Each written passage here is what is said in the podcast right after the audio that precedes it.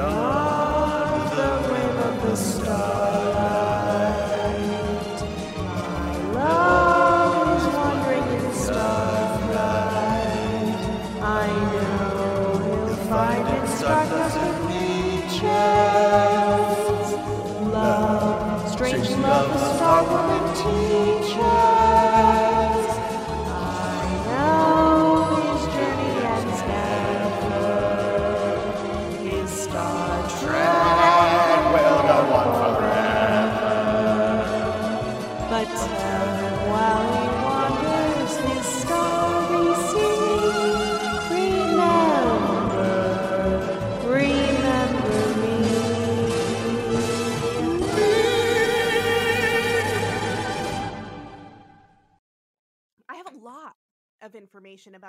Episode. This episode, of course, uh, Balance of Terror.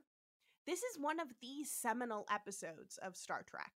It is beloved. Uh, it is there are so many fucking think pieces about it. Um, and it's it's highly considered one of the best episodes ever made. So there's a ton of information about it, about it being made, about things going on behind the scenes. Uh, so I'm I'm really excited. There's a lot to chat about with this one. But first, Missi, what did you think of the uh the the balance of terror? Well, Emily, I thought it's very interesting for me to learn. I so I had the prediction that this would probably be a fan and critical favorite because of the small escalating into more and more Mhm. sort of how far will they go? Who's going to die? I mean you know how you know how, how many lives is going to be. Eh, paralleling with the real escalation of wars that were happening at the time and the, so the very overt political messaging with it you know the that we don't know what they're like the, you know culturally there might be spies among us. Like the cold war parallels are so overt in this that i found it interesting. I liked it on an academic level but in terms of a suspense level it was very low for me. So it Mhm. panned out very much just being like okay i'm going to see sort of the philosophical debates here of war and the justifications of it and you know it turns out in the end it's going to be oh maybe they weren't so different after all and uh you know there is a bit of a twist at the end which we'll we'll get to just in terms of how the situ the, the tense situation between the two and the neutral zone the gender neutral zone Gender neutral. um zone. uh it's oh no sir we're being attacked by woke mobs uh and so uh yeah it's gonna be interesting i'm gonna be interested to hear all the background of it because i think it might raise my level for it but this is not in terms of excitement one of my favorite episodes. That might be just how i watch stuff like this you know i you know we talk about the campiness of it. This is very serious and straightforward so i'm having to put on like academic very serious straightforward analytical missi which is less fun than you know teehee we're running around and you know this plan is salt sucking people you know it, it is Mhm. just a different thing Absolutely. Um, I definitely agree. Uh, I really like this episode. Uh, I enjoy it, but if I'm picking an episode to watch, like if it's like I only have time for one episode, I'm not picking this episode. Um, it's a bit of a slow burn, you know, just that kind of thing with the pacing, with everything that is going on. Um, i think the acting is stellar But from yeah. both sides i think that is what is really good about it and what i found most interesting was the acting out of the philosophical points and Mhm. how tense that was you know bones i think has a great moment in this one of his best moments yet he's one of my favorite characters for his moments like this uh, i thought the dynamic with the romulans uh, you know we can get into a sort of romulus and remus analogy i'm sure throughout all of this that i'm realizing how overt it was in its origin. I didn't you know i didn't know this part of it but of course now that i've i've heard about it it's like okay interesting. Um but yeah why don't we go ahead um Yeah. since i'm not this is going to be a more a more i think brainy episode i'm not going to be nearly as you know i think if you if you're looking for the if you're looking for wild wacky missi it's going to be not quite so much it's going to be thoughtful reflective missi i'm very curious on this one there's a lot to think and re- reflect about. Uh, let's get started. This episode was written, uh, in big air quotes, written by Paul Schneider, uh, who goes on to write another episode uh, just a little later, which is one of my very favorite episodes. Oh, And you are going to be incredibly surprised at the tonal shift between this and the next episode he writes, okay. uh, which is, Is a Squire of Gothos. I think it's like two, in in two or three episodes it's coming up. Um, Is the difference in tone based on the air quotes part of this that's happened, or I truly am unsure because I have not read the chapter of the behind the scenes of A Squire of Gothos. I do know, however, that this uh, was so Paul Schneider wrote some on The Lieutenant, uh, wrote for many other shows, um, and The Lieutenant, of course, being Gene Roddenberry's previous show. Um, and he was super not used to science fiction. He just like isn't that much of a sci-fi guy. So he based it entirely on The Enemy Below, which is a old war movie. Uh, okay? It is from uh it was directed by Dick Powell and it's basically during World War II an American destroyer discovers a German U-boat and the ensuing duel between the American captain must draw upon all the experiences to defeat the equally experienced German commander. That's fascinating that this has to do with the U boat because Yeah. the thing that I compared this most to is a piece that comes later, but the Mhm. hunt for Red October Yes. is what I was thinking of just in terms of the the the sort of face off between the two of them. I don't know if I thought of that because Starfleet is sort of a Navy alluded, you know, uh theme or whatever, and I've never seen Master and Commander, so I don't know how one rules the ocean. Uh, I uh I do have not seen that. so um that's very interesting that he based that off of that, but I've never heard of that movie. Me neither. I had never heard of this. It was a very sort of like famous and acclaimed war movie of that time. Um, but it, it was of course based on the Cold War, on various other things. But it was it was basically a ripoff of The Enemy Below, and everyone knew it, and everyone was like, "Sweet, we're doing our Enemy Below ripoff." Um, except for a Mr. Harlan Ellison. Have you heard of Harlan Ellison, Missi? Maybe the name sounds familiar, and Harlan's Right? just a very distinct name, though. Uh, it's familiar because this is a, a science fiction writer and also wrote the 28th episode of the first season of Star Trek, The City on the Edge of Forever, which is widely regarded as the very best. Star Trek Oh, episode. Interesting. Like this episode, like I, it won awards, like it was wildly uh, proclaimed. Um, but apparently, according to Harlan Ellison, when Paul Schneider told him that he had adapted The Enemy Below for television, Ellison refused to speak to him anymore because Oof. he thought that science fiction should be original and creative rather than derivative. That's really funny. it's like I mean that is a bit like I wrote my I wrote this like if it was like fan fiction it's one thing but it's like I wrote this professional piece based off of you and he's kind of thinking oh so you plagiarized me and you just sort Ah. of did a, a, a fill in your own mad mad lib of it of it hmm. Just did your Mad Libs. well and I just looked up the enemy below to see uh, some information on it and uh interestingly enough there may be a reason why I got vibes that I did and I was going to make a comment on this that Nicholas Meyer has cited Mhm. the film as an inspiration for The Wrath of Khan. Ah ho ho ho. And I was like, this has some of the same beats as Wrath of Khan Mhm. in terms of the back and forth sort of psychological stuff and Like the, the ship things. Yes. And I was like, that's what this feels like. It's a chess game. And so Mhm. I, I I was like, why does this feel like something else I've seen in Star Trek before? And I was gonna say it feels like something from the movies you see scenes of where there's a space off between the ships. So for me, that was I think part of the level where it's like not new to me in Mhm. terms of Star Trek of a storyline, even though it's very good. Um, Mhm. it it that's most likely why is because Wrath of Khan has the story beats that this episode has as well, yeah. which absolutely. also Hmm. has an actor in common with them. Oh, do tell.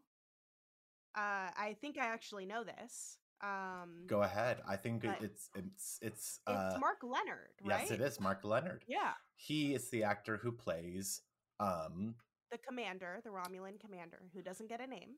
he plays yes the Um, Romulan the unnamed Romulan commander and his ambassador Sarek, Spock's father in this. And I'm also learning.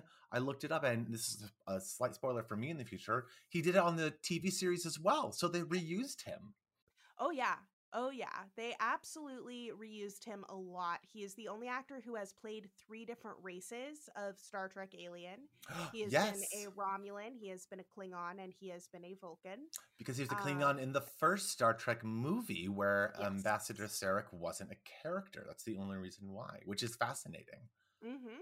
Uh, the other Romulan, or one of the other Romul- Romulans, the one who plays Decius, uh, is named Lawrence Montagan, and he also plays a uh, Vulcan in a later Oh. episode in season two. Mark Lenard and Lawrence uh, Montagan were also so Leonard Nimoy when he was going from season one to season two was like, you guys have to pay me more. Like you you have to pay me more. I'm only making what uh one thousand two hundred fifty dollars per episode, and I'm Spock. What the fuck? Um, so when he was in those negotiations, the other two actors that they're like, maybe we just replace Spock it was it was Lawrence Montagan or Mark Lenard that they were going to pick. pick. But eventually they just paid him. They just paid him uh 25 uh 2500 per episode. You know, you could have you could have swapped Mark Lenard in there, honestly. Yeah. Like that's when he popped up on screen. I'm literally was like, Spock's dad? I thought the twist was Spock's dad Yeah. was leading the army because I just knew that actor until a while I just Yeah. realized I'm like, oh no, he's playing someone else. The enemy below. I keep trying to call it the enemy below, but it's a balance of terror. It's not even similar Yeah. in title, but I keep calling it the enemy below. And it's also not the enemy within. No. Not Which that is- either. The other one, yeah. Oh, yeah. So Paul Schneider, quote unquote, wrote this episode. Um, he got really, really excited when he was writing this episode. Um, and in fact, wrote a 31 page outline. is a- Outline. That is the outline. I'm glad that you Outline. shocked. 31 pages of outline. He Well- wrote to Roddenberry. He's like, I had so much fun. It's even 31 pages, which means I really enjoyed writing it. And Roddenberry was like, I am not sending 31 pages of outline to NBC. What the fuck is wrong with you? Okay, so I know the average for screenwriting, if I recall, is one page is a minute. So if it's a Mhm. 31 page outline, he essentially wrote like almost most of an episode just outlining it. Like that's not an outline. That's I don't know what that is. I, I don't know what it is anymore. It's a bunch of extra work that he had to try and redo multiple times because oh boy. it is unreasonable to to give a 31 page outline and this is why we need writers rooms oh wow more of a reason why the writers strike is valid and useful um yeah that's why we And also why Spock was right to stand out for more pay. Exactly, exactly. Um, so yeah, Roddenberry was like, we need to the so the episode starts with a wedding. Um, that wasn't until page three of this outline. Uh, Oh my god. Burley's Which what a way what a way to set up your episode. I'm like, oh well, which one of them's gonna die? Right. You can't have a wedding at the beginning that without it being tragic at the end. Chekhov's uh Chekhov's partner, you know. Chekhov's unsaid vow. yeah. Um, he's also like, so you did a good job sort of coming up with sci-fi weapons and things that the ships do, except that you explained them in high technical detail in the script. So instead of you, you sound like military jargon. yeah, so instead of a light flashes and the person's like, you know, Captain, the ship is no longer on our sensors. It's like, Captain, this sonar field can no longer pick up the Higgs bosons coming off, you know. oh like- no, you lost the Higgs bosons. We lost the Higgs bosons. So he's like, you have to stop. You have to stop. Also, stop describing all of the action in the scenes. Remember, this is a script, and we will figure out the blocking So we got 31 pages of outline. The next draft was 28 pages of outline. Um, okay, that's three pages three down. pages that's some narrowed. And ultimately, Gene rewrote everything. Gene rewrote the entire script. Um, and Schneider was quoted as saying, um, he and he got all the original credit, which he appreciated. This happened with many episodes. As we said, Gene rewrote the whole thing, but they, you know, had to give credit to the original writer. Um, which fair enough. It's a it's a fucking showrunner's fault if they have to rewrite an entire script that they already ordered. Yeah. Um, but he said it's painful to watch my stuff on TV because all I recognize is my name. Oh, that's hard. Yeah, exactly. It's like, well, if you have your own vision for it, buddy, just write to that. Don't don't spend so much time on the outline. Spend more time on the writing. Exactly. Exactly. Outlining is more fun. I have so many outlines for things that I haven't finished, so I get it. But it's like, no, you need to actually do the you thing. need to do the thing. You need to have a. I mean, this isn't his fault, but there needs to be a better structure to, you know, give support to those writers so that it can be yes. cost effective, time effective, all those things. But yeah, that's that's the deal with Schneider. Um, it was directed by Vincent McEveety, McEveety, um, and everyone really liked him. They said he was a really good director and really good to work with. Um, Nice. So, we, let's jump in to the episode, and I have more facts along the way. Um, Here we go. Opening move. Opening move. We open, and would you look at that? Well, what we open is on the ship zooming by, and then we see Yeoman Janice Rand lighting some candles. Um, but behold, a wedding is being officiated between our two crew members. That's right, it's Angela Martine and something Tomlinson. Robert Tomls Tomlinson. Tom Tomlinson. It doesn't matter that much. We'll find out why later. Tomlinson, I think. Tomlinson. Oh. Um, so Angela Martine was actually uh Barbara uh Bald Baldavin, who was the wife of the uh, casting director Joe D'Agosta. Joe D'Agosta, Oh, I know someone for he this. He literally never did that though, which is what's so annoying. If- He's like, I was always really hesitant to cast my wife for no reason, just was. But all of his producer friends really liked her because she was really cool, and, and they kind of had crushes on her because she was a cool lady. They he She seemed yeah, cool. they said that like all the other uh, wives of those people were more like straight edge, uh, which given you know descriptions of Gene Roddenberry's first wife, like yeah, entirely different. But that uh, Barbara was kind of a guy's girl, and they all wanted her around, and so she always held it against him that he never cast her, and it was all his producer buddies that got her jobs. That's really funny. All of them would do. I mean, to be fair, if she was getting jobs from Yeah. them, he didn't have to cast her in his own stuff for consideration. So it works out all in the end. But hey, every once in a while, if she's right, she's right. Exactly. um and this this little love story we've opened with uh was actually came straight from NBC. Sam Rob uh Stan Robertson who was like the NBC guy who who worked with uh Star Trek was the one who was like we should put a wedding. Like let let's have a wedding that gets interrupted. I think it'll add warmth. I think I think it'll be good. Uh and you know what? He was right. I thought it was Yeah. interesting. I'm like, They I have thought space about weddings. weddings. Do people fall in love with each other? Is that allowed? And it's like there's so much flirting going on on the ship. And it was Mhm. interesting to put that context of it of like, yeah, these like rituals still take place even in space. Yep. Um, Stan Robertson also called this one the classiest script they had received to date. So this was a very classy story, this old war story. Um, so Yeoman Rand, we have her lighting a weird candle. This is her final, the original series appearance um, that we're going to see. So this is the last time we see Yeoman Rand again, who was uh, fired from the series because they didn't really like what they were doing with her character. They didn't feel like there should be that much of a strong love interest like on the ship with Kirk.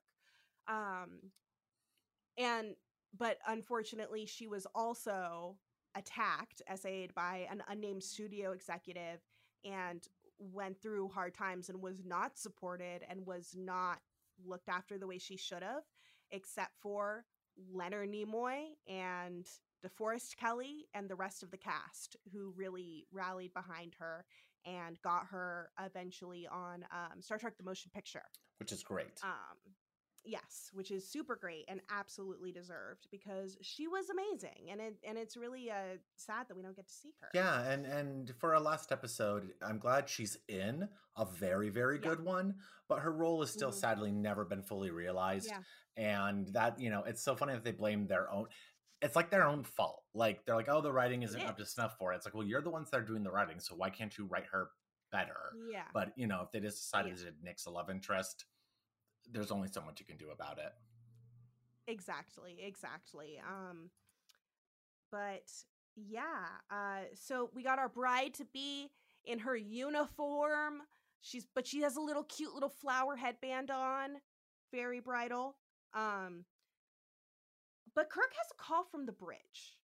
Apparently, Earth Outpost three just has not checked in, or four. One of those Earth outposts, they just have not checked in. They've heard nothing. Um, they're trying to get in touch. So he goes ahead with the wedding. And he's all, No, ever since the the captains have had ships on the ocean, we've had the pleasure of officiating weddings.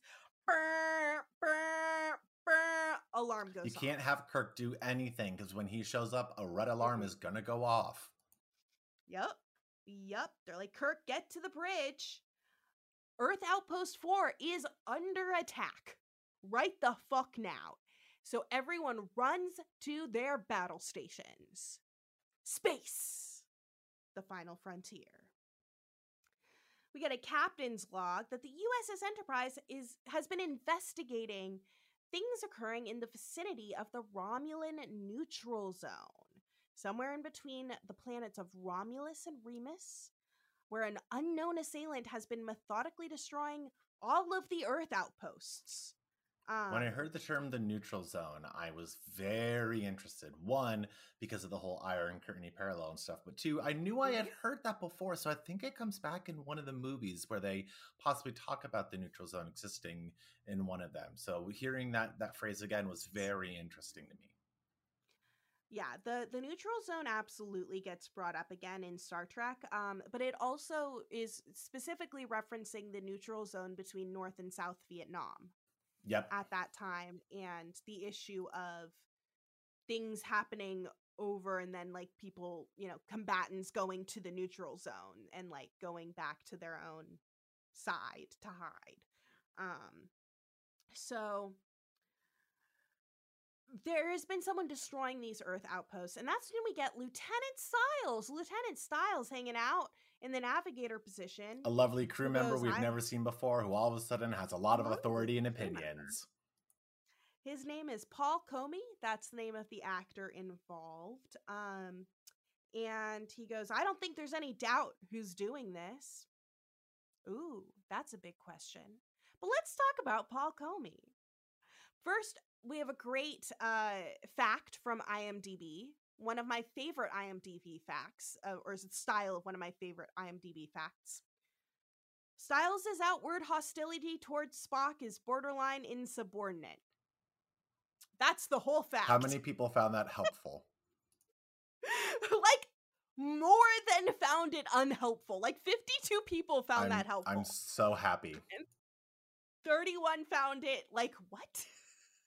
so um Paul Comi had worked with uh Vincent uh the the director previously on a couple of projects including one for the lieutenant.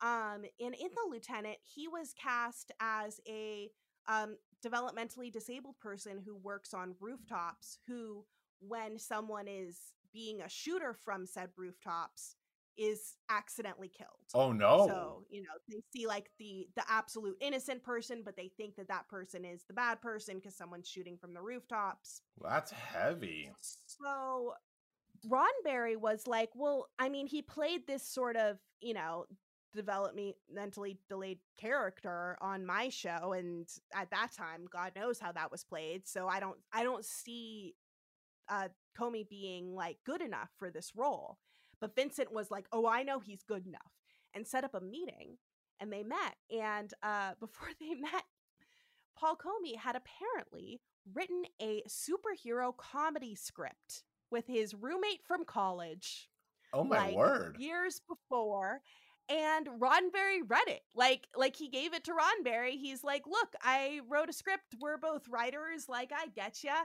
And Roddenberry said that he had never laughed harder in his life and they just had a great conversation and that's how we got cast. That's wild. That's a Isn't wild it? coincidence. and I just uh I don't know if I don't think it was a coincidence that I think that he specifically read it because this guy wanted to get cast. Oh, interesting. But yeah, so like he was specifically, I think Vincent might have even been like, look at this guy's funny thing. This will make Gene Roddenberry amenable because Gene Roddenberry was pretty amenable to anyone who reminded him of his himself. ah. Which is why we get really shitty people running Star oh Trek no, after oh him. no. And people like Dorothy Fontana being like, I'm just gonna go. Um so but this time, I mean, he was he was a great actor. He did a great job. Um, so Spock pulls up a great '60s map. Oh, It it's is. so it looks like it was drawn in lines. Like it is the least digital like screen you've ever seen in your It life. It looked like it came from an is wonderful. educational Disney cartoon. Yes. Absolutely, absolutely. Um, but it's like, look, the neutral zone, and here's one planet, and here's the other. Um, and he explains the neutral zone to everyone. It was established after the Earth Romulan War over a century ago. Um, neither race had contact with the other since that time. And even during that whole war, neither side knew what the other looked like. They did not have subspace visual communications or even the level of subspace communications that they have now um, in Star Trek. Not even vocal communications. Like they couldn't even talk to each other.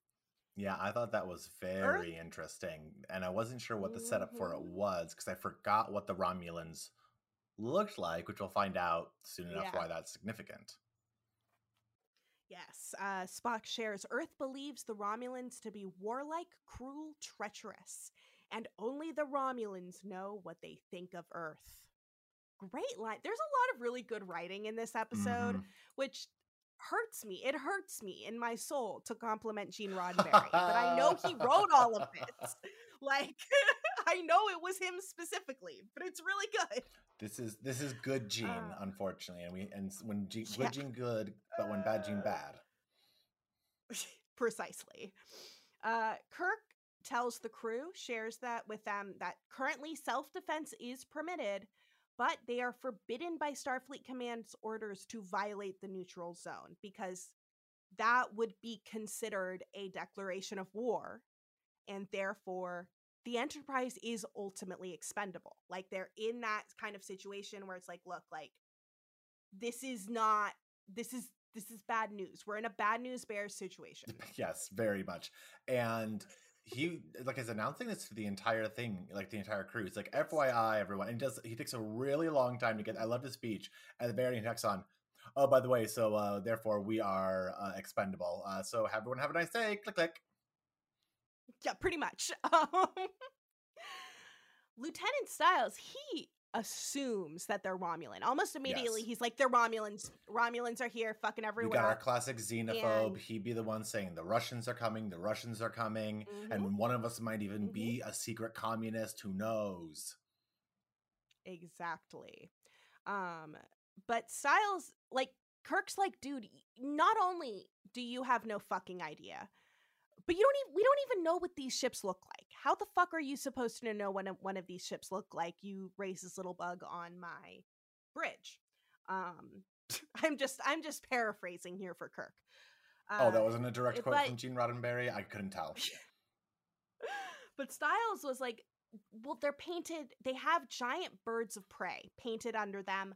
My family fought in that war. Like I come from a family of war heroes. We have passed these stories down, and Kirk is like, "That was their war, not yours." I'm fascinated though that this again, Star Trek canon origins that I come across is the fact that they are called birds of prey, their ships, and that comes just from this them saying in here they had birds of prey painted on them. Great, wonderful, love it. It's there's it's why there's some some things that sound so. It's why some things sound so poetic weirdly for like a very brainy intellectual thing is because they just had like writers that were coming from that angle or just like in this Yep. case maybe gene himself just you know fancied himself a poet so loved going to his thesaurus and Yeah. saying what sort of of things references can i throw in here He's like, "Wow, so you you named your main character after Asgard, the the dominion of the gods? I will do one too. Noel. They met her at Yes. Christmas." it's like, "Oh, Mm, okay." a a twinned race let us call it romulus no no no no not quite romulans i'm a genius Oh. i'm a genius They're very uh Romanesque. I want a Romanesque. I mean, it was legit cool though. they were able to grab spare costumes off of, you know, for the Centurion outfits, but uh, getting that and the space vibe was really interesting. It was. Um it was it was very cool. So essentially Kirk's going like, look, no one here assume that we are in a war right now. Like just no one do that. We're just trying to figure out our shit and make sure you listen to me. They find that Earth outposts 2 and 3 are also destroyed. Uh-oh. Only dust and debris. But Enterprise is able to quickly get in contact with the outpost 4. Meanwhile, in the phaser bay, we check in with our happy couple. Robert Tomlinson, the groom, he goes, Happy wedding day almost. And Angela's just like, You won't get off the hook, off my hook that easily. I'm gonna marry you, mister. Battle or phaser weapons They're doubling down. he's all, Well, meanwhile, I am your superior officer, so get with it, mister. And it's very cute. Um, More relationships with superiors and underlings. What is this? A few good men? Yes. So they get in touch with the sole survivor of Outpost 4, Commander Hansen, um, who they get a visual and it shows him it's in a wrecked room. He's surrounded by fire. His hands are all fucked up. Like he has been blasted. Um, he said that there was this horrible, powerful blast from an of energy from a ship that they could not track. Um, he says, "Enterprise, can you see it? My command post here. We're a mile deep on an asteroid, A mile deep. Almost I- solid iron." that rocked me. I, no pun intended, I was caught that and was like, oh, okay, so this is some deep shit, quite literally. And I Yeah. was trying to remember what the significance of the energy was and everything like that because I forgot. Oh, that's right. They have different types of weapons for different types Mhm. of races because they all develop different like weapons technologies. Like, okay, so they're having to, to face even just unknown weapon systems and ammunition and things Mhm. like that. Exactly. Um so they have they have deflectors and they're in a mile deep inside of a bunch of iron and they're just completely blasted. Totally destroyed. There was no identification, no answer to our challenge. They got just a glimpse of a ship before something fired, some kind of high energy plasma, and then the whole thing disappeared. Uh and then they say, "Oh no, Enterprise, we see something again, and it's coming hella fast." And they see that the a ship has appeared and it's firing. Uhura's trying to hail it, being like, "Hey, hi, oh hello, no, please, no to the killing of this guy." Um, no answer. Return to sender. watch- Return to sender. They watch Hansen explode. They like pan around. We get a lot of close ups of the faces of people on the bridge just wincing. Like like you know squinting their eyes because it's so bright and terrible. And I have to give Um, out, we haven't done it for a while because no red shirts have, despite the the trope, no red shirts have really died in between then and now. We have some uh, some unnamed casualties, but I want to say that our Captain Matthews Red Shirts Yes. Award needs to be handed out to the mild deep man. yes, What is his name again? Mile Deep Man. Uh, let's see. It was Commander Hansen. Commander Hansen. gets our Lieutenant Matthews Award. Thank you for your service to on screen dying Thank for those of us service. here in the Redsharts audience. And yes, it was a good death scene. Like it was rough because I thought about it. I'm like, that's right. They don't show you too many on screen deaths that aren't like a phaser shot. So it's just a quick little ah, but like Mhm. this seemed gruesome because he had already been burned and Yeah. scarred and was like panicking and resigned and basically knew his time was up. But yeah, it and Yeah. then seeing the ship pop up itself before it fired too, you knew before that Mhm. this guy was gonna die. Like it wasn't like, oh, we just see it happening off screen. It's like, oh, nope, ship fire and uh, this guy. Uh oh. Yeah he was disintegrated. The entire outpost disintegrated. Spock detects a moving object, but nothing is visible on screen. And he suggests that the Romulans have some sort of invisibility shield. They must, or whoever it is, must have some kind of invisibility Great. shield. But they become visible just before firing. And since then, the ship doesn't seem to be in a hurry. It's just floating down a lazy river. So Kirk thinks to himself and is a very clever Kirk in this moment and is like, I don't think they see us. I don't think they know we're there. Spock uh, reports that the ship is heading back to the neutral zone. So, despite objections from Stiles, Stiles is like, sweet. So we intercept right now, al- along with the long uh, history of dudes in that chair being like, let's shoot Mhm. everything Got it. right You away have without have a. Rudy Tooty Shooty deputy who's always talking to the Mhm. sheriff, being like, "Let's go get them, let's go get them boys." And the sheriff's like, "I've seen, I've seen too much shit like this. Hold on, there, soldier. Let's see this situation out." Which is what Kirk's doing. He said, "Let's ta- let's tail him and head him off at the pass." Exactly. Kirk is being a clever girl and he goes, let's do a parallel course. Let's match them exactly so that it seems like maybe we're just an echo on their sensors. He's guessing about the capabilities of their ship and being like, let's try and make them think that maybe like we're not here. So, because under no circumstances should the Enterprise enter the Romulan neutral zone without a direct order from Kirk, uh, Stiles is like, look, there could be Romulan spies here right now on the Enterprise. Done, done, And- done. Wildly, Sulu agrees with him. Sulu's like, Captain, like, this really is a security threat. And Kirk agrees. He says, you know, like, Stiles, you seem like a dipshit, but I trust Sulu. Um, so he he brings it up to a a concern.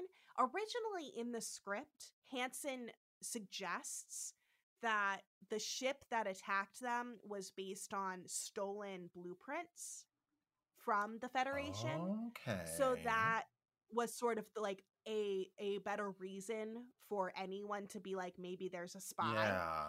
cuz If we're But- doing it, they could be doing it. Okay. exactly. And like, oh, well where'd they get that from? Like, you yeah. know. But in any case, he's like, we need a security alert just all over. And fair enough. So Kirk orders it. Um, Uhura picks up a communication signal suddenly, a code. They aren't able to break the code, but Spock is able to obtain a visual connection, a view of the Romulan ship interior, much like any superhero group where suddenly the evil person is able to appear on their TV screen in the middle of their secret hideout to be like, "Hello, super friends." Um, basically, that's is Exactly. what they're doing. They're spying. Ring, ring, ding, on ring. Hello. Can you get, collect a call from the villain? He wants to dial in. And we see Spock's dad. If you're me watching, Yup. it was incredible, but nothing It is is said. Incredible. No words. we see this like cramped ship. It's all pink and magenta. There's a great sort of periscope esque thing in the center of the set to to replicate a periscope. Um, they wanted everything to be all cramped so that it would seem more like a submarine. Um, they're all wearing like this thick woolly sort of purple with like a like a magenta patterned uh sash across they do look very Oh, absolutely. I mean, they basically said, let's get Roman garb and then just space it up ever so slightly. But they are essentially wearing like centurion colors and of everything to invoke like regal imperial Rome. Rome that they can do. It was it was really interesting design. I really Yeah. liked it. and a lot of that did actually come from schneider um they the writers people behind the scenes do say that paul schneider is sort of the father of the romulans he came up with a lot of those ideas it's just that With that much outline pages, I he better. He, he I'm guessing that's all he wrote about was their history and why they are essentially space fucking Romans. right. Um, but yeah, they're wearing these thick rule. Well, most of them have helmets on, except for the captain, Decius, and uh, the his second in command. And they turn around, and boy, do they have the ears! They've got the eyebrows. They look exactly like Mister Spock. There is literally no difference between how they do the Vulcans and how they do the Romulans.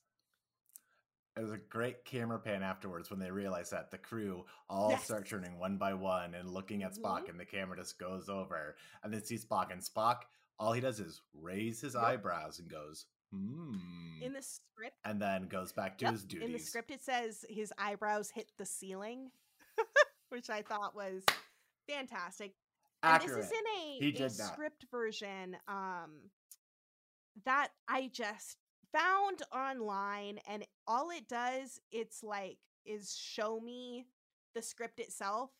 Um, it's from, and it says that this is like the copyright run one from CBS Studios Inc. So I'm assuming it's the shooting script. I'm Um, guessing they got published at some point yeah. and someone just copied it and put it online, and that's what they're doing. But yeah, I I would guess if that's marked on there, it's accurate. uh, but it says it, they hit the ceiling, his eyebrows. Um, There's one thing that people don't understand if they don't read theater or scripts. There are so many jokes within Yes. stage directions that are never ever meant for anyone except the people whose eyes touch it. mhm. There are playwrights who love making clever little comments or whatever. Some some to help inform the actors, but some it's just their point of view and they are just writing it. There was a play that I once wrote that said a nuclear explosion happens uh, and a flash goes across the stage, and then there was just a little period, and then it said "Good luck, set designer" or it's designer. I can't remember exactly what it said, but it just was like "Good luck, designer!" exclamation point period, and I laughed. But yeah, everyone's like, fuck, these Romulans look exactly like Spock. So Kirk asks, decoding, like, are we decoding this message? Uhura says, cryptology is working on it, sir. And then Stiles says something under his breath.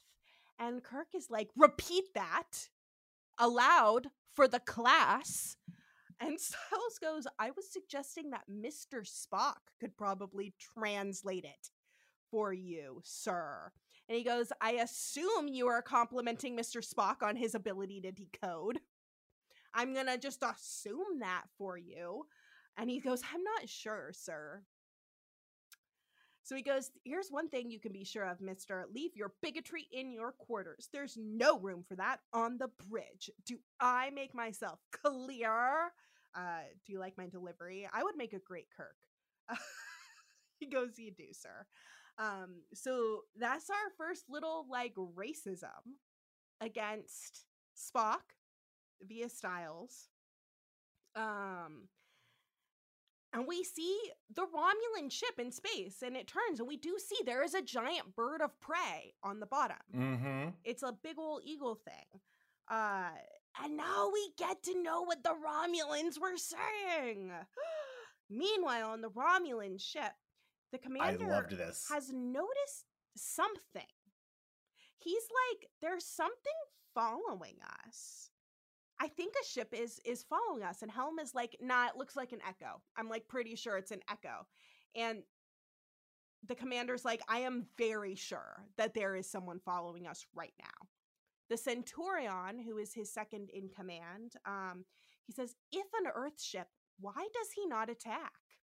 And now we get the commander. First, study the enemy, seek weakness. If I were their commander, that is what I would do. So he's being real clever. He's also being a clever Our- girl. Battle of wits begins. He is. He's thinking, well, what would I do? And guess what? He's he is he's doing a pretty good job of of thinking He like someone else would think. Um It's it's because he had access to the script, so he knew exactly what Kirk was doing. He did, went to the same website. he then is like, okay, but first off, Decius, why the fuck did you just send a message? Because now they could maybe even see us. And Decius was like, I was sending a message back to Romulus to tell them about our glorious mission. And uh, the commander is like, actually, what the fuck, Decius? You you could have just killed us, all of us, right now. What the fuck? Get, you know, you're we demoted. No, we we said no use of phones during the flight until we've landed. We turned off the button. Uh, so he's like, Decius, fuck you, you're demoted. But the Centurion's like, you know, like Decius has powerful friends back home. Like friends of his kind mean power, and power means danger. So we're getting an idea of this military structure of the Romulans and how it it doesn't seem um, as merit based as the Federation Yeah. seems. It seems like there's a lot of internal politics. A lot of who you know. hmm Uh, and then the commander is just, he's just not feeling good about this whole thing. The Centurion is like, I've, we've seen hundreds of campaigns together and I still do not understand you. And the commander's like, I think you do. Like, I don't need to tell you what happens when we reach home with proof of the Earthmen's weakness. And we will have that proof. The commander seems to follow. He must. When he attacks, will destroy him.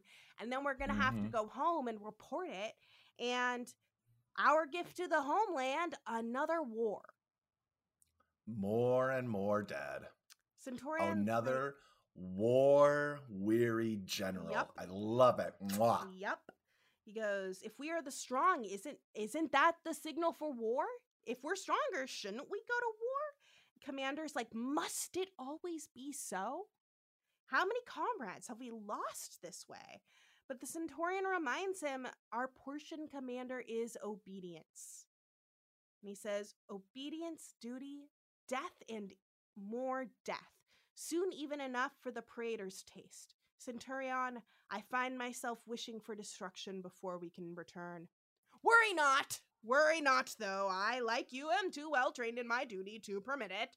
Continue the evasive maneuvers. Now back to our first course. What Shakespearean tragedy. Just being Right? like, you know what? Maybe it would be better if we just died in battle. Well, off to our merry way. Off Continue, to our Centurion. Battle. hmm I'm done being all musing and everything. So back on the Enterprise, uh, we just got a delivery of the debris from Outpost 4, which means there's only room for one thing we can do on the Enterprise, and that's get our asses to a conference room. Hell yeah. yeah. we gotta we gotta talk this out. So Spock demonstrates what those energy weapons did to things on Outpost 4. He's like, look, this was our strongest known metal, and he puts it down and it shatters. It is sun-baked plastic.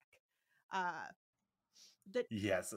yeah, the doctor is on the same wavelength as the Romulan commander. He's just like, look, this could mean war, and war is bad. Whatever we can do to not do war, maybe that, perhaps. I'm a I'm a doctor. I I want to save people. I don't want to harm them. He's oh that's always Bones' motive, and that's why I love Bones so much. Yep. Same ethos as me. Yep. Uh, Scotty reports that the Romulan has simple impulse power, and Stiles is like, we have to actually attack them. Like, we need to attack them. These are Romulans. You run away from them and you guarantee a war. They'll be back. Not with just one ship, but with everything they've got. You know that, Mr. Science Officer. You're the expert on these people. Always left out that one point. Why? I'm interested in why, which is fucking wild. like, it like uh, this brought the 11s out of everyone within this crew. It was Mhm. so crazy. absolutely wild. So Kirk's just like sit the fuck down, Stiles. A borderline insubordination. Uh that sounds like exact that sounds like actual insubordination. I don't know. It doesn't sound like very borderline to me. Well, the IMDb didn't want to Mhm. libel in publishing it, so they decided to do it suggests that he's, you know, Oh yeah. quite whatever it was. He oh, reaches almost insubordinate levels, Almost. yes, because they can't say, well, we can't, you know, do it. We're not a court martial, but you know, uh, it seems that way. But Spock wildly says he agrees. He's like, "No, I agree. We should attack them." F- what? Kirk's like, "What?" McCoy's like, "Based on what?" And Spock says, like, well, Stiles, he's like, based on what? Memories of a war over a century ago? On theories about a people we've never even met face to face? And Stiles, like, we do know what they look like. We just saw them. And Spock goes, yeah, we do know what they look like. We did just see them. And guess what? If they're an offshoot of, of my Vulcan blood, um, and I think that's pretty likely, we really need to fucking attack these people. Like, you all do not understand. It's imperative. McCoy's like, it's what? War's never imperative. But Spock says it is for them, Doctor. Vulcan, like Earth, had its aggressive colonizing period. Savage even by Earth standards. I what the wild. fucked so quickly because I was like, wow, this is like internalized racism question mark i don't understand like it, or like i it was so wild to me when spock was like actually logically we need to decimate these people Yeah. I, I hate to be on this Yeah. side but like oh it's like worse than you imagine Yeah. like, okay geez Yeah. enemy within He goes, if Romulans retain this martial philosophy, then weakness is something we dare not show. Uh, which is fascinating. And this is one of the first times we get to hear more about the Vulcan people from Spock himself. That yeah they at one time were not the peace loving people that that we now see and that he uh believes that the Romulans retain this philosophy. Um And also interesting that that is still taught by the Vulcans. They don't Yes. hide their past. They are Yes. told how savage their colonialization mhm, was, so that it is just at you know the forefront of his mind. mhm. Um so following the Romulan ship's path towards a comet's tail. Kirk is like, wait, I have an idea. They're going to go through that comet's tail. They're going to be visible for just a second. Perfect. We'll attack them then. It'll be great. But the Enterprise does not know that the Romulan commander himself has a plan. Back on the bird of Mhm. prey. The Romulan commander is like, no, what we'll do is we'll go through this comet and double back. And then we'll intercept the Enterprise. And so they start going through the comet when they realize, wait a minute, our Echo isn't following us anymore. and the Romulan commander thinks fast, is a super clever girl, and goes evasive maneuvers immediately. Like they they if they're no longer following us, it's because they're about to shoot us. It's because they can see us. Like that's he realized after he took his hand off the piece what his opponent's move was and went, oh no, oh mm-hmm. no, oh no. But it's just a little too little too a late. little too late. He reflects. He does the evasive maneuver. And they each like reflect on each other's intelligences. Kirk says he did exactly what I would have done. I won't underestimate him again. And he orders phaser fire. He says, you know what? We're just going to hit this whole area. I want blast charges. I want them to do proximity blasts.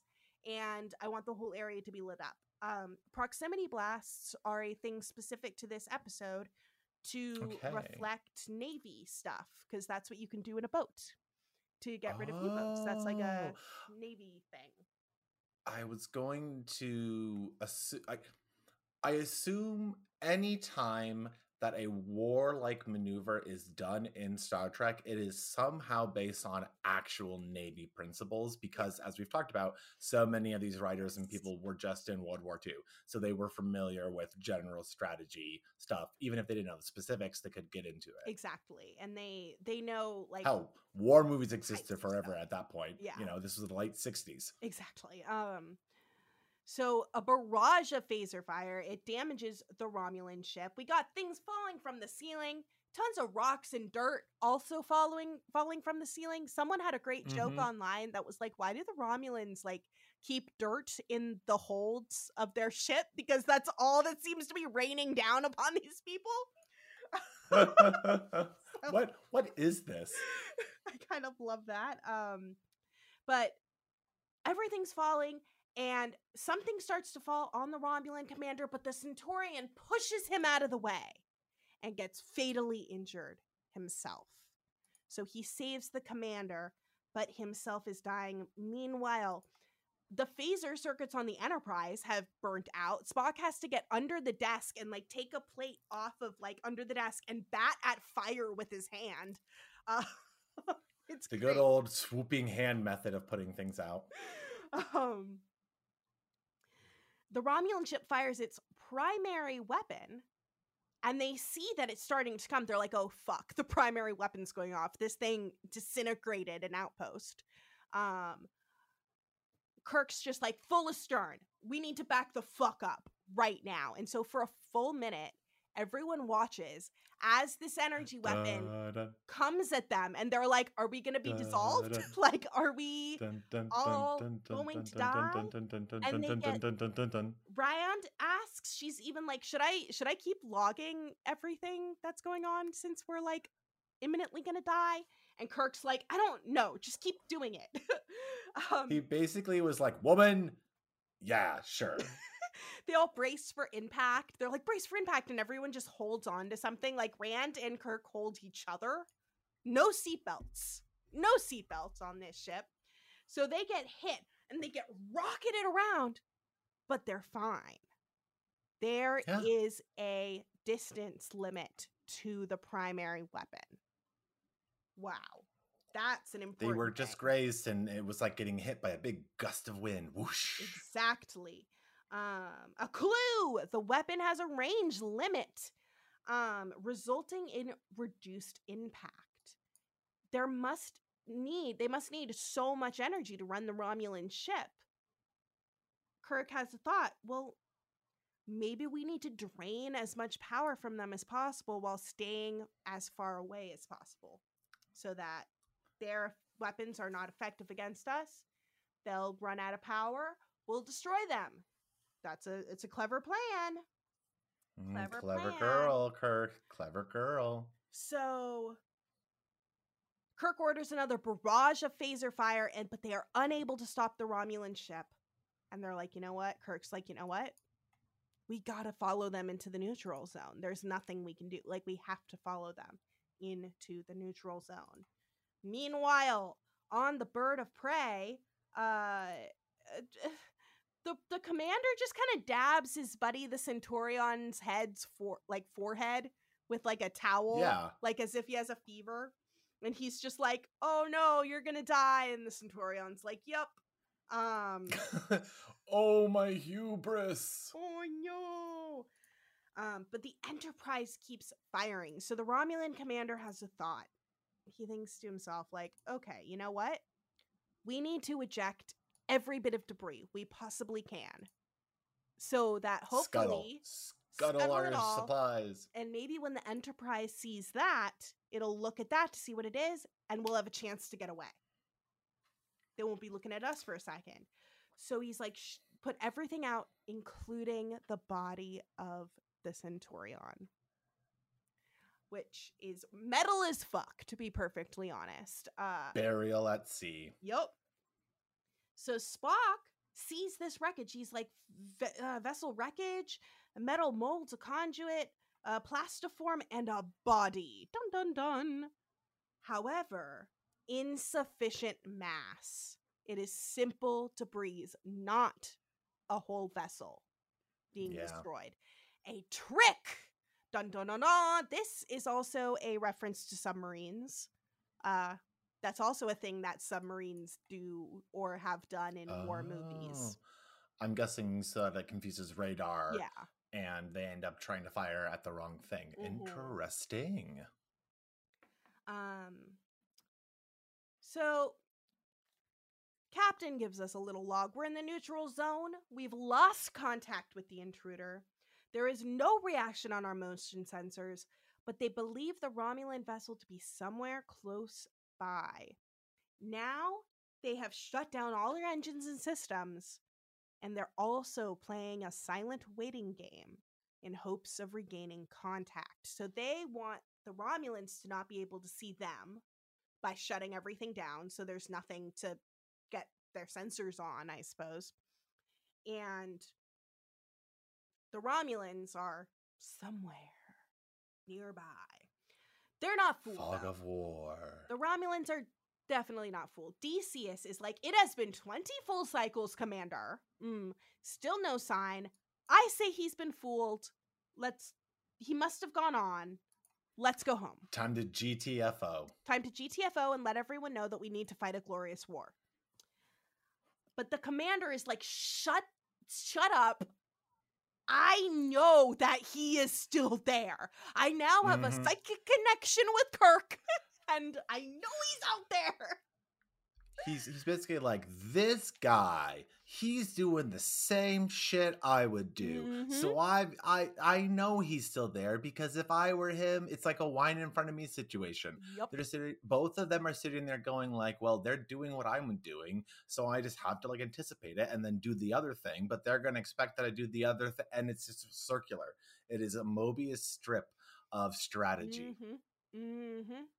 Uh so the Enterprise, it's been powered down. I guess that 20 cycles is about nine hours and 47 minutes because that's how long the Enterprise has been down, they Mhm. tell us. Um Kirk is trying to rest in his quarters. Uh, and the yeoman Rand walks in and is like, Hey, do you want something to eat? And Kirk shakes his head and he's just like, Get me some coffee and go to the bridge. I'm going to the bridge soon. Apparently, in almost every single script uh, to this point, whenever something stressful happened on the ship, Kirk would be put off his food. He like wouldn't want to eat something, so there would always be some scene where like the doctor's like Kirk, you sent your food back, or Yeoman Rand is like Kirk, you need to eat, or like someone's like Captain, why aren't you eating? Um, and Justman was like, these people are more concerned with what the fuck Kirk is having for lunch than the shit that's going on on the fucking Enterprise. So it's I was just gonna say, yeah. we've seen Janice Rand bring coffee how many times? right like once or twice. Literally, almost every author wrote that in to all of the previous scripts, and they had to take it out because it was like not useful. That is so fun. Men, men are so stereotypical. They're like me hungry, me want food. Therefore, guy in situation stress, me no want food. We need to let everyone know no food for the me wanting. Oh my god. um, so just then, Doctor McCoy arrives. We're having a we're having a doctor to Captain Convo. Kirk confesses, "I wish that I were on a long sea voyage somewhere. Not too much deck tennis, no frantic dancing, and no responsibility. Why me?" Boy, wouldn't it be great to be on vacation right now? Whoop. Um, originally in the script, this was written as like, you know, doctor, like I feel useless here. This is a job for diplomats, not for ship captains. Interesting. And they're like, that is just too specific. So Roddenberry wrote this great line, which I really we like. don't we don't want diplomats to get a big head right now. Um, and he goes, I look around the bridge and I see men waiting for me to make the next move. And Bones, what if I'm wrong? And then we get a really great quote from McCoy. Um, he says, I've got one, I've got an answer. Something I seldom say to a customer, Jim. In this galaxy, there's a mathematical probability of 3 million Earth type planets. And in all the universe, 3 million million galaxies like this. And in all of that, and perhaps more, only one of each of us. Don't destroy the one named Kirk. I was so touched. Right. I could not believe that this was coming out of like McCoy. this episode. It was poetry. It was Again, poetry. It was really good. Gene Gene. Roddenberry being a good berry. I like it, it really got me. Like that was such a line. Like Mhm. don't destroy the one Kirk. Yeah. Oh, oh wow. Um, it really always felt to me like it should be a Spock quote. Just because it's just like, oh, the probability, the statistics, the this and that. Typically a Spock thing, but then like Roddenberry wrote a lot of himself into all of the three main ones. Um, hmm but yeah. I Don't think the reason it's more impactful to me is because it's coming from Bones. Yeah. And that's why he's probably thinking, I rarely say this, but hmm here's a big statistic. You know, I don't like statistics, but I'm saying it because I'm trying to get to the point there's only one of each of us. Yeah. So, like, I don't want you to lose your friend. Mm-hmm. Later on the bridge with like only half of the lights on, it's great. Um, everyone's sitting like it's like heads up seven up in middle school. Yep. Um, They're just waiting, like, someone gonna restore power anytime soon? Maybe, maybe not. Um, so Spock's still under the desk. He's making repairs, and that's when he reaches around and accidentally sets off a panel. He just yeah, that was like whatever. with his hand and it starts you know all the lights jump on stiles jumps up like the, everyone fucking jumps kirk was like it's okay it's okay because he wants everyone to like be ready at battle stations but i thought that was really funny that he's just like no torpedoes. No like, torpedoes. it's okay it's everything's okay everything's okay has to has to be based off real life. Has to be based off of people being on ships or submarines and someone bumping the alarm, everyone panicking for like five seconds, like, oh no, this is war. And then it shuts off, then everyone's like, false alarm, false alarm. Sorry everyone, the mop handle hit it. The mop handle hit it. Oh no! The Romulan ship detects the Enterprise and it moves into attack, which Kirk anticipates. He's like, fuck, they saw us. A panel went off. They definitely saw us. Fire. Fire. Lasers. Fire. and furious because, you know, they're getting fired upon, so they can't like shoot properly. The Romulan commander orders more debris into the tubes and this time including a nuclear warhead. Decius says, How, Commander? How? And, he- and Commander goes, He's a sorcerer, that one. He reads the thoughts in my brain. Our fuel supply all but gone, and he stays out of reach. Wow. I just like that he's like, he's a sorcerer. Um, He's making me use nukes, that savage. Yeah, pretty much. So Spock picks up again all of this debris, but also a metal cased object in the sensors, and they're like, fuck, fire upon it. They fire upon it, and the massive explosion causes damage to the Enterprise. Uh, and now, so like the Enterprise is like rocked, right? It's like a little Mhm. bit fucked. They're like, fuck. And the Romulan commander. It's like torpedoing a, a land, or like, It's like- it's like torpedoing a sea mine. Comma- Romulan commander is like, sweet, we hit them. Now let's get the fuck out of here. Decius, he's on the ship. He's like, glorious, glorious. I love. Commander's like, and now we go home. Decius, they're at our mercy, Commander. I remind you of your duty. So that's an interesting break. Like, Commander's like, no, we need to get the fuck out of here to get home. But the rest of the Romulan military sort of together is like, no, now is when we kill the other people real Yes. hard. But I'm what I'm thinking is the commander knows that if he sticks around for even a second longer, they're all dead. Like I feel like at this point the commander knows like we're either going home right now or we're going to die. There's no way we're defeating this ship. Um, on the ship, uh, Scott tells us that the phasers are operational. Um, but there's only one dude manning the station left. And who is it? It's Tomlinson. That's right, the groom from the wedding. Remember when there was a wedding? Like, Oh yes, of course. A long time we ago? set that up at the very beginning. Remember? remember remember that wedding um stiles is like i i actually i know how to weapons i weapons and he's like sweet get the fuck down there to help out stiles uhura take navigation because uhura can man any of those fucking She has to be ready for any fucking any thing. Any fucking thing Women have to be any- ready Yep. to take over any role that a man can while not being given that as primary responsibility. pretty much. Um, Kirk's like, sweet. What we're gonna do is we're gonna play dead. They're gonna come after us, and then we're gonna hit them with our phasers. Sweet. And we know that the commander just wants to go home. And if he did, he would be fucking alive. But instead, he reluctantly gives the order to attack. Commander's going like, "We've damaged ourselves. Our fuel reserve is gone. D sees this all, and it is our duty to crush all of the Praetor's en- um, enemies." Nah, nah. Commander, I do not trust their captain. He should not trust their captain.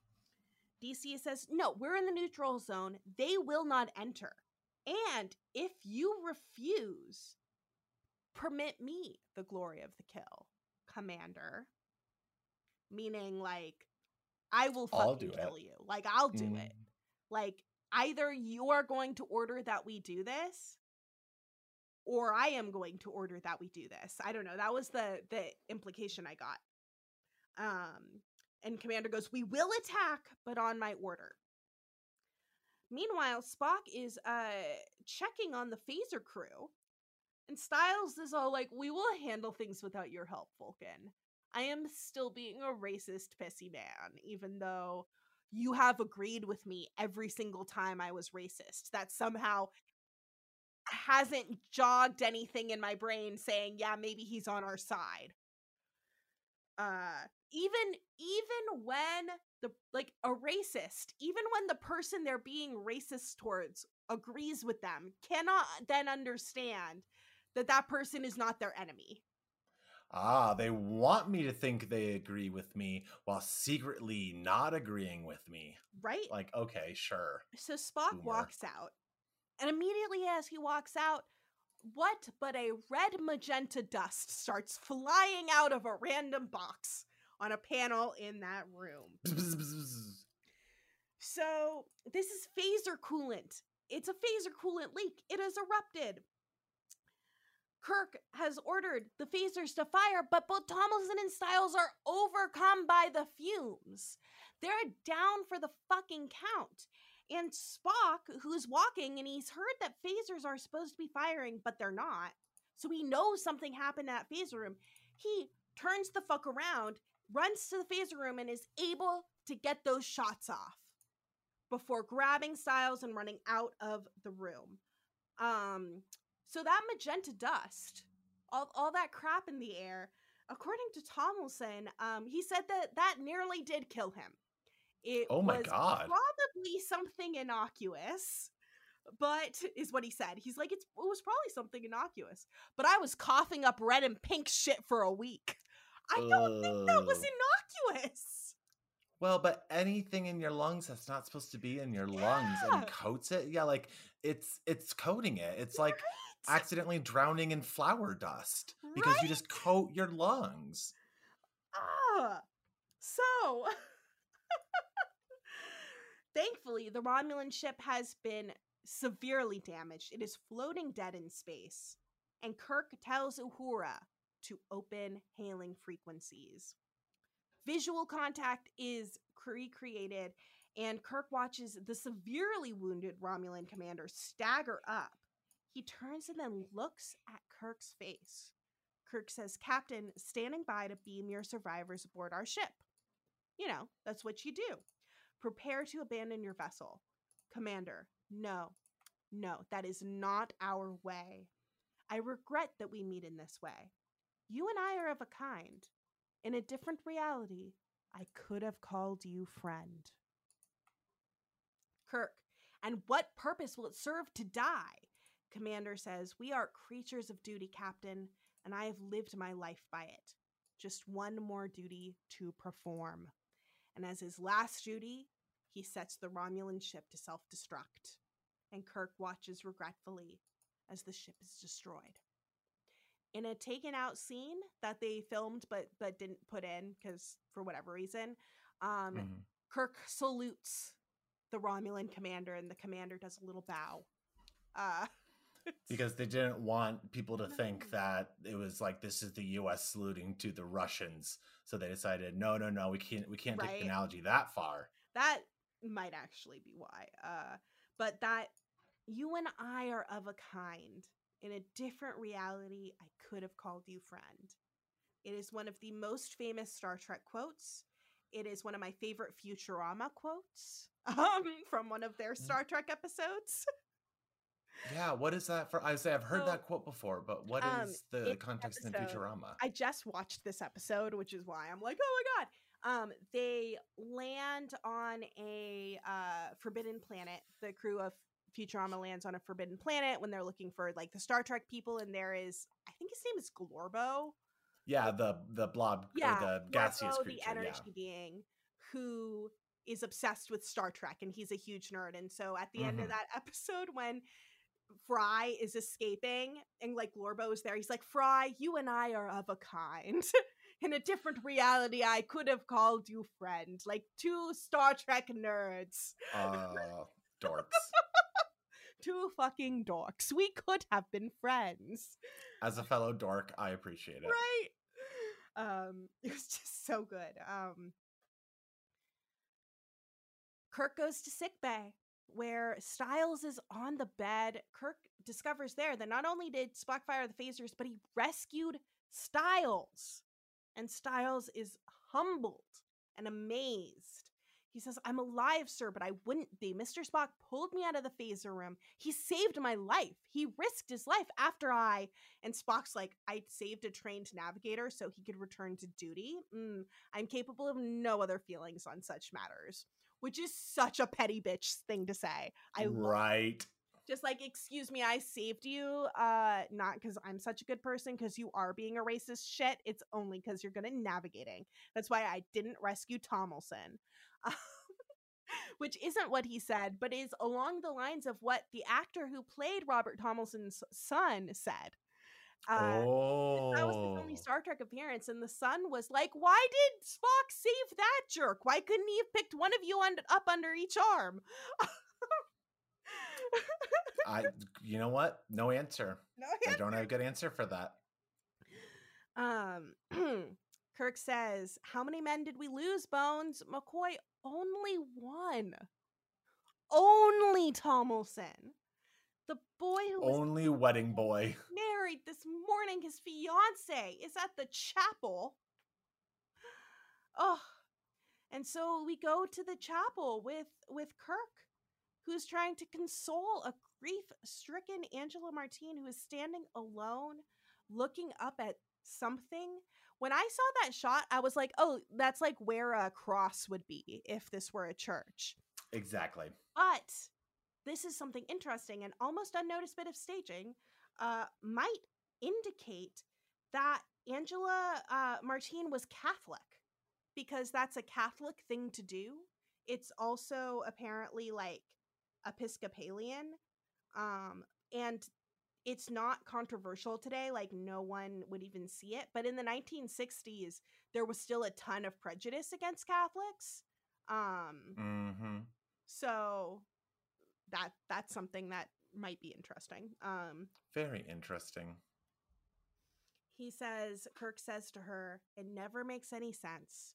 We both have to know that there was a reason." And Martine says, "I'm all right." And leaves. And then we watch Kirk walk out of the chapel through the hall. Directed Her- by Price. Her saying "I'm all right" and leaving with such like stoicness that made me like have a single tear in the side of my eye because I was like, "Wow, Right? she is gonna power on." Like, Oof, that's hard. Yeah. Yeah. So, uh, Balance of Terror. Uh, again, it's it's one of the most highly regarded of the episodes of Star Trek. Um, it's the basis for a Strange New Worlds episode, which is Oh. a new series with Captain Pike. Uh, it's an alternate version episode in which we see what would have happened if Pike were in this situation. It's called A Quality Oh. of Mercy, and it's very, very good. Um, I definitely recommend it. Um, and and two more fun facts that I have. One is kind of long, but one is short. One, what do you think? Uh, what Star Wars character uh, do you think was inspired by this episode? And this Huh. isn't necessarily a movie character or a TV show character, oh gosh. but it may be Well- a future one. Well, now that you've said that, I know it's not from any of those. So I'm gonna now take a swerve and say from the extended universe is General Thrawn. You are correct. Okay. I would not have gotten that from. I would have guessed one of the commanders Yeah. in like the Empire. Like Grand Moff Tarkin is honestly the first person Yeah. I was thinking of maybe when you said that. But when when he said it, it's not necessarily from it. I'm like, well, okay, then it's Yeah. it's General Thrawn. yeah, yeah, yeah. Um, the second thing I want to share is about the person who made the bird of prey. okay. So this was Did crea- they have a nervous breakdown? Sorry if I spoiled the punchline. They did not, but they Okay. did suffer racism. um, yeah. So this bird of prey was created by Wah Chang, who also created the salt monster, who Mhm. also created almost everything else in Star Trek. All of the great things. So, um, including the helmets that the Romulans wear because they didn't want to fit a bunch of ears. Um, and he created um the tricorder he created the communicators he created so many things so i have a little bit from tor.com about this person which is so interesting so Wah Ming Chang um, was born in Hawaii in 1917. He moved to San Francisco in the 1920s and ran the Ho Ho Tea Room, uh, which was a place for young artists. And I am from San Francisco, so I actually know that area. Oh, very Um, cool. hmm Um, he was a already a well-known artist by the age of nine, with his God own damn. show in a downtown San Francisco gallery. By 21, he had landed a job with Disney. How have I never heard of this guy before? I know I've, I've heard of him because you have mentioned him on Yeah. this show. Yeah. But I don't think I've heard of him outside of that yet. Yeah, he created the tricorder, the communicator, the tribbles, the gorn, and this original bird of prey. The thing is, he technically wasn't allowed to be doing any of it. Apparently, that was because he was not in the prop makers union. Oh no. So the reason, but then here's the question of like, and why wasn't he? So Justman wrote that the reason why they went to Chang instead of the prop makers union was because the things that they ordered from the prop makers union were of inferior quality and they needed higher quality props. Mhm. Um, so they turned to Chang. He apparently finished everything perfectly, several beautiful hero models of all three props, and uh, that is when the phasers hit the fan. The studio's prop makers complained to their union, and their union complained to the studio that the new props couldn't be used because Wah Chang was not a union member. And then, you know, the Desilu labor, the Desilu's labor relations person tried to help.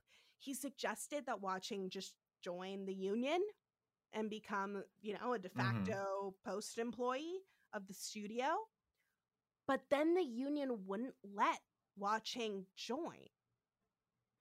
Justman claims in in his mind, he says they were afraid the talented artist might take work away from some of their members and so wouldn't let him join. That's wildly vague. Wildly vague, you know? Okay.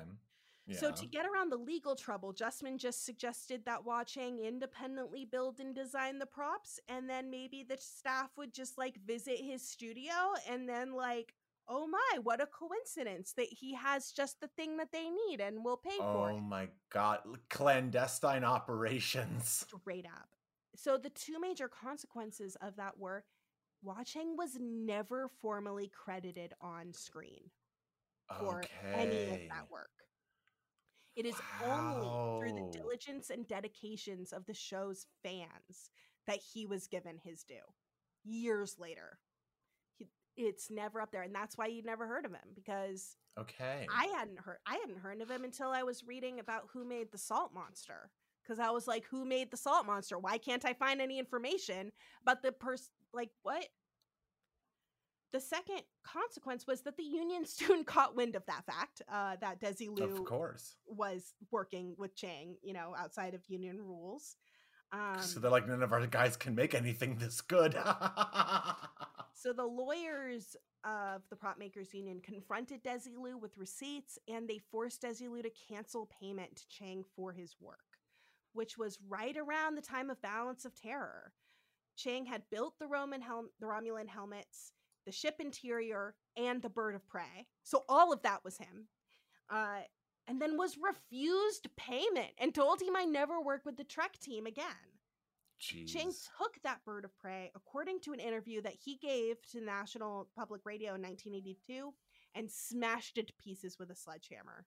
My God, of course. Like, Chang's work with Star Trek, documented or undocumented, apparently ceased partway through season two. So even after this, he was still working for them. The long of they short must have. of So they must have been paying him under the table at that point to do it.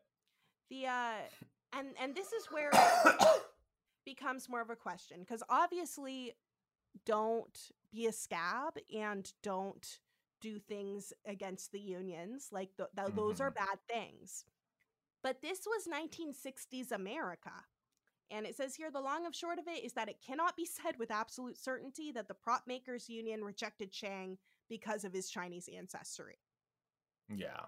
he very well because we do know with absolute certainty that he faced prejudice throughout his life Mhm. and had a constant battle he was fighting for recognition and furthermore that he was in an interracial marriage he married he was married to a white woman Oh. and that was oh. straight up illegal in california Oh, so, like, interesting.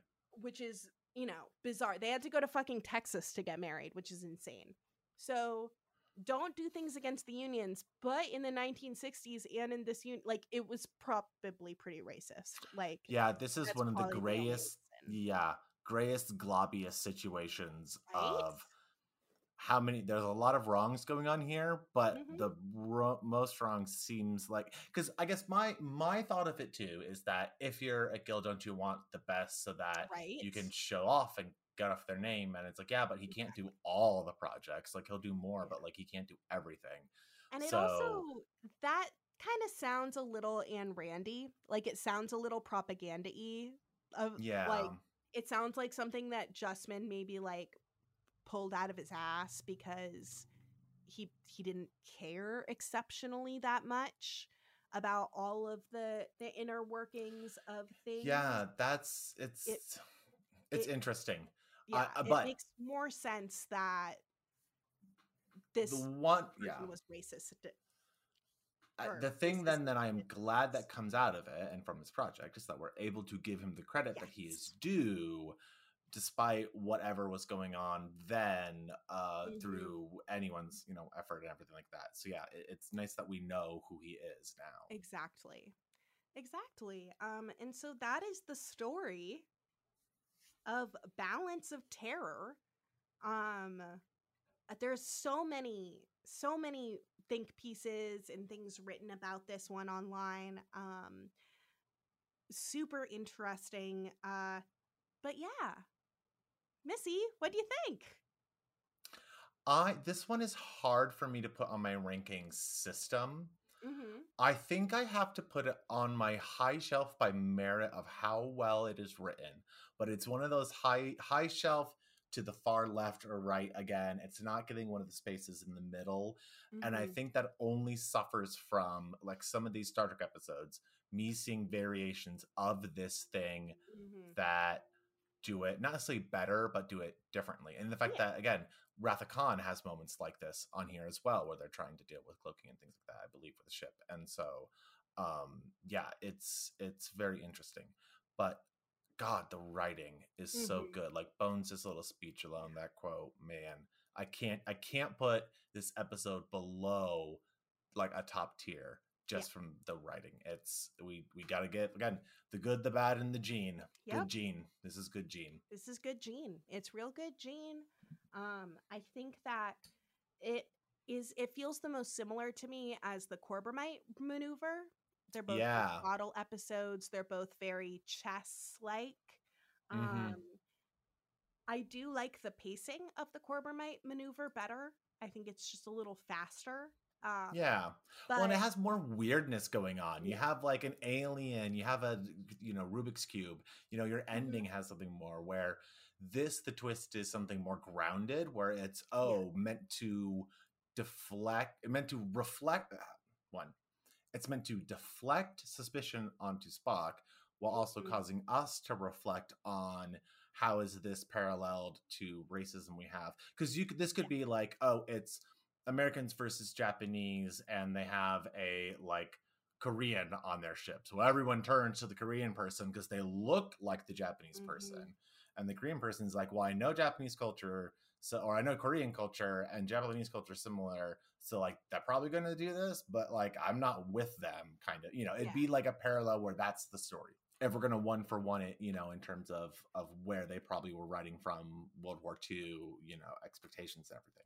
So yeah, it, it just it, it's just fascinating. I like the insight into as much as I don't love military and military things, I do always find it ins- fascinating when you get a little insight into what decisions were actually being made reflected Yeah. in our fiction because that is something that does affect our reality as much as we like it or not. Mhm. Absolutely, absolutely. Um, but yeah, so I'm really excited to uh, learn more about Paul Schneider's next episode, which it's it's only like three or four episodes away from this one. Um, and sort of comparing the background and like just seeing the wild uh change in tone yeah. And we're also going to get one of these great tone changes for next week's episode. I just looked at the title, Shore Mhm. Leave. That seems like it's going to be a bit of a, a relaxed, light episode coming up. Shore Leave. So, Missi, what do you think Shore Leave is about? Here's what I'm hoping. I'm hoping this is like those wonderful mid-level theater farces you get where it has a simple title where it sounds like something like vacation week and then you're like Mhm. oh it's vacation week but things are going to go wrong so hope it's like oh the episode's called shore leave and you think oh it's going to be fun but we get like a comedy of errors or a farce involving different things happening while on shore leave i mean it's kirk so some sort of red alert is going to happen but i'm just hoping it's it's something more whimsical where oh do you know what would be great Hmm. I want a bag switch. I want this to be a true Oh. farce where there's two different Okay. things that people have and it gets switched and they're trying to figure out where the real thing is. Maybe it's a weapon, maybe it's cargo, who knows? I just want full door slamming comedy of errors. I don't think I'm going to get that, but I would love, I would love if that's what this next episode is a disaster episode. I'm very excited, and uh, I think that you should be too, based Okay. on that. Okay. I'm excited. I'm my I'm gonna ramp up my uh my excitement level. It goes from here to boop boop boop boop a little Mm. bit higher. Oh boy. Oh, yes. Missi, thank you so much for balancing this terror with with me. Emily, I fear not because we are in here, and there may be, by now, I'm sure, more than 3 million Earth like planets we've discovered Mhm. within the galaxy, but there is only one Missi and one Emily, and I love our one Emily. And I love our one Missi. Live long and prosper, my dear. Live long and prosper.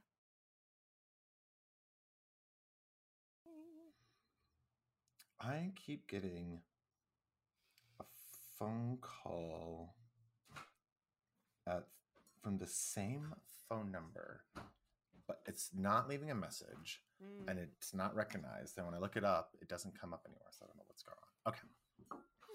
We're doing an episode. You know, we're doing episode of Roast That's what I'm doing here. Yeah. Spacing out, fiddling out. Um, what? Is, uh, oh, I was just gonna ask what your thoughts on this episode were, but th- that's what the show is. So, um, oh no, actually, what I was gonna show you. So I got some swag from Alice in the gift bag that happens to coincide with my one year podiversary. Like she was just saying it anyways, but it is including stuff like my very own former random hat from our Bluey episode. She kept the Bluey, so we get the bingo, which happens to be Alex's favorite. Oh. Um, some of the big items. I got like some vamp stuffs. I got my own copy of Vamps for the Sisterhood of the Traveling Vamps. Um, yes. there was a stray Fluval sticker that she had that I was able to put on the side of my computer. Yes. Um, there is, um, oh, this might interest you. A copy of this is not related to anything that we've done on the pod, but it is Kitchen by Banana Yoshimoto, which is Alice's favorite book, and so she just buys it anytime she sees it, Aw. and uh, to make sure that it stays in circulation. But here's the two the two quote big ticket items that I would say. One is related to a series that we would have been doing had we not done this emergency episode. A signed Nate Corddry Tom Jeter from Studio 60 era, wow. which is framed in a frame that matches her photo of Jordan, Ah! uh, Amanda Peet's character, not signed, but still matches her framing there. And then related to this month of August, on the day of what will be day one of recording, an official Barbie Twilight Edward doll. Wow. So this Wow. that is what I got and what I will be having uh, with the emergency uh, episode, which will have been released already. But yes, that's part of the swag. It's so great. Oh my god, that is so fucking sweet. Uh, I It's love that. Very nice of her, and they were all yeah Oh. Picked up. Aww. So yeah, that's now so we sweet. now we can record this, mm, this episode about two males shooting jizz at each other. Pretty much. Uh, pretty much. It's been a big week for dudes kissing on on TV shows that I Wait. watched. Do tell. Uh, we watched. Have you seen Good Omens? So, oh, you're spoiling me. That's fine because I've seen season one of Good Omens. I only Mhm. learned recently there was a season two, There But is a I've- season two, but I've heard I've heard that there's basically a gay kiss, and I'm sure it's David Tennant and Michael Sheen. So You blinked th- twice for yes. something happens in that show where Okay. men kiss. Uh, Okay. and then the Righteous Gemstones. oh no, you've spoiled the other show that I'm literally in the middle but of I- watching. We don't know. We don't know which two dudes. Oh no, I know which two dudes. Don't even. Oh no, this is so funny, Emily. Although I think I also got that one spoiled by oh, Twitter as well, so you're totally so fine. It's confirm. It's confirming. No, no, you're fine. You're totally fine. This is so fucking funny. This way I have to go at the end because it's spoilers, so we're gonna have to put this part oh at the end too. God. Oh my god! But yeah, lots of lots of kissing uh this this week, which is great. Uh, but yeah, Hi, hon. Um, you're fine. Dude, I was walking. He's just walking away with a suitcase. I don't know what's in the suitcase. This is like a real life mystery happening. It's like a rat race. Um, but then I was like in my brain, I'm like, mate. Oh. Sorry, You're okay. I love you. I love you too. I was doing art stuff. I know you're doing art stuff. Transactional art stuff. It's all good. Do you yum want to buy some artwork on stream, people? Do you want to buy some of my artwork? Only if you'll buy some of my artwork. Emily We'll says only we'll if you trade- buy some of her artwork and art trade. I mean, he will literally do an art trade. I'll do art That might be that might be art. awesome. Yeah. Yeah, Yeah. that might be really cool. I can't hear. I don't have any- She said, yeah, yeah, that'd be really cool. Yeah. Okay, yeah, cool. Uh, do you have like an Instagram or something I can check your stuff out on? Yeah, goddamn Emily Ann. It's goddamn Emily Ann. God And I damn have more Emily stuff. Ann. That I just haven't put up yet. Cool. but- She has more stuff that she hasn't put up yet. God. She's the one that sends all of the things that I get from Radio Free Multiverse, all of those envelopes and stuff. That's Emily that does them. Goddamn Emily Ann. Ann and E. A N N E. Yeah. There it is. Perfect. Wow, another thing to tag on the end. Plug, plug for your art. Oh my god. Look. He just screamed, "Oh my god! Come back! Come back!" But well, you got you got stained glass. I'm always, I'm all about that stained glass. Yeah.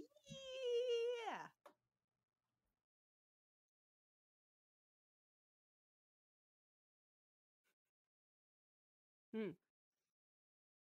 Oh yeah. I love that. Ooh, Saturn. Ooh, yeah, we're yeah we're definitely doing a trade. Yes. Awesome! Wow, look at that, wheeling and dealing. He loves art, doing art trades. I I am so excited. I'm so excited to finally have like art to do art trades. Um, do you follow him on Insta? I am not sure. He but he is. just followed me, right? yeah, he's rat underscore tunnel.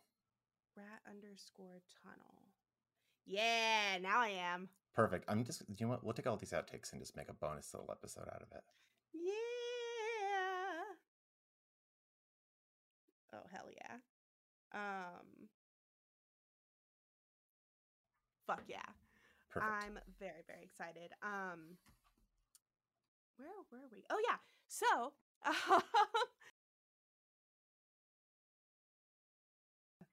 Um, We're gonna go grab some supplies from our studio Okay. because I need to do some embroidery for Ooh. the one show, Yep.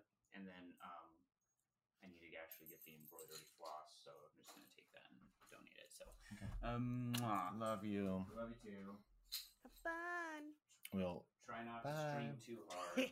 I will not stream. I won't stream too hard. I I won't cross my streams. oh no, my ankle. What? Your poor- Your Muppet. Oh no. Oh, I got it. Okay. My Muppet. A It should be Muppet? straight ahead. Right there. oh my He just got knocked over. God. The Muppet. He's barely hanging on. the. Muppet. Right next to Bumble Lion. It's very That's where like they live. uh uh I don't like Bumble Lion. it feels very like Scar. Oh my help god, me." wait. you can peek into our living room. It's a bit messy, but look at that. Stop showing off our That map. is unseen territory normally. That bookcase there, Alex built that Oh, bookcase. Move, from, move away from the bookcase. No, don't But make Alex built that bookcase house. into the a wall. Beautiful bookcase. Oh, Yeah, with space that is technically an alcove behind our uh, fireplace. I love that. Um, what a what a nice place. It is a nice place. I I hope you and really Forrest have some dumb excuse to come visit some. If if there's like a Chicago thing with George Lucas Talk Show something exciting, you guys can fly to Des Moines. We'll road trip together to Chicago to go do it if you want, would and then an excuse to come see it. Fucking amazing. Um, Okay, back to the task at hand. More more outtake. all right. It was it was actually the same playwright as the guy who wrote Riverdale and created Riverdale. Oh. That was uh, uh, Uh, it was that guy. I'll uh, I know his name. I totally know that Yeah, person's yeah, name. yeah, I've yeah. watched a lot of videos about him. Um, Here's another. Okay, here's another oh, outtake it's aside. Ricardo something. Yes, I don't have. I don't think I have the script on me. Maybe I do. Hold on one sec. Here's another outtake. Roberto Ag- uh, Aguirre Sacasa.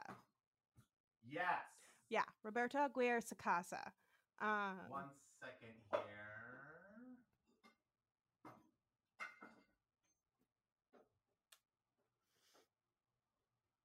Uh, okay.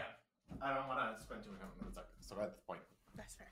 Uh, But this is aside. This fine. is like an Easter egg. This is an Easter egg that is just for like I felt like for me. So he had a play called Doctor Cerberus, mhm. which is about a horror show icon that was like a um like the 50s horror show host, like you know the Elvira kind of um Mhm. thing, uh, you know, prototype person. So then he writes Riverdale years later, and this play was just one I wrote. I don't think I ever really ever got legs and got anywhere, but you know, regional theater. So he does Riverdale. What does he do? He makes a character called Doctor Cerberus, Wow. and that character runs a horror themed bookstore, I believe. I need to look this up again. One sec. wow. I almost think he might have had a show within the um the show a show because it was played by someone of note. Hold on. Oh my god, there's also a character in Riverdale called Brad Rayberry. You know, like Oh Ray my word. Bradbury? Yes. That's oh my see, this is what's wild. Um oh the actor is uh yeah, Alessandro Juliani. Uh but the character is called Dr. Cerberus and he owns a local bookstore. And I'm like, he used his own he recycled and I and I don't know whether to love or hate this, but he recycled his own play title for a character within Archieverse because he's just like, I got a name. I can't not use this name. People need the name Doctor Cer- uh, Cerebus. So C- Cerebus or Cerebus? C E R B E R U S. Yeah, I read the like did the reading of the goddamn play and I ne- never the understood three-headed Cerebus. dog. Cerebus. Oh, it is the yeah, three-headed dog. There we the go. Yes, dog that guards uh Hades' realm. Uh there it is. Yeah. That I mean, Another another beautiful sidetracked aside. incredible. Incredible.